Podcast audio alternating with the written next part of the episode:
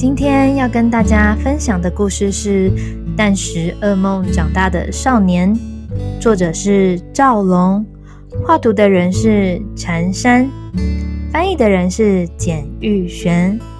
故事要开始喽！啊！今天少年也从骇人的噩梦中惊醒，想忘却的昔日痛苦记忆，每晚都在梦境中重现。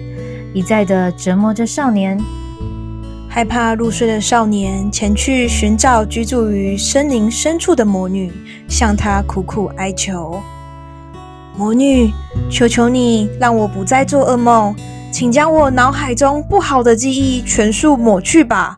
只要你能实现我的愿望，我愿意给你任何东西。”好，我替你抹去所有不好的记忆。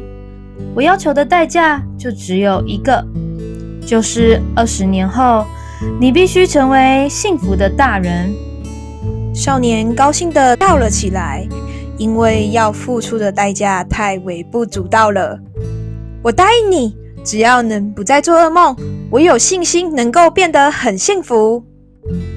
倘若你没办法遵守约定，我就会取走你的灵魂。因此，你一定要成为幸福的大人。不知不觉中，漫长的岁月流逝，少年也成为大人。虽然再也没有做噩梦，但不知为何，他却过着在饥饿中挣扎、流落街头的不幸人生。血红满月升起之夜。魔女前来索取许愿的代价，再度现身于少年的面前。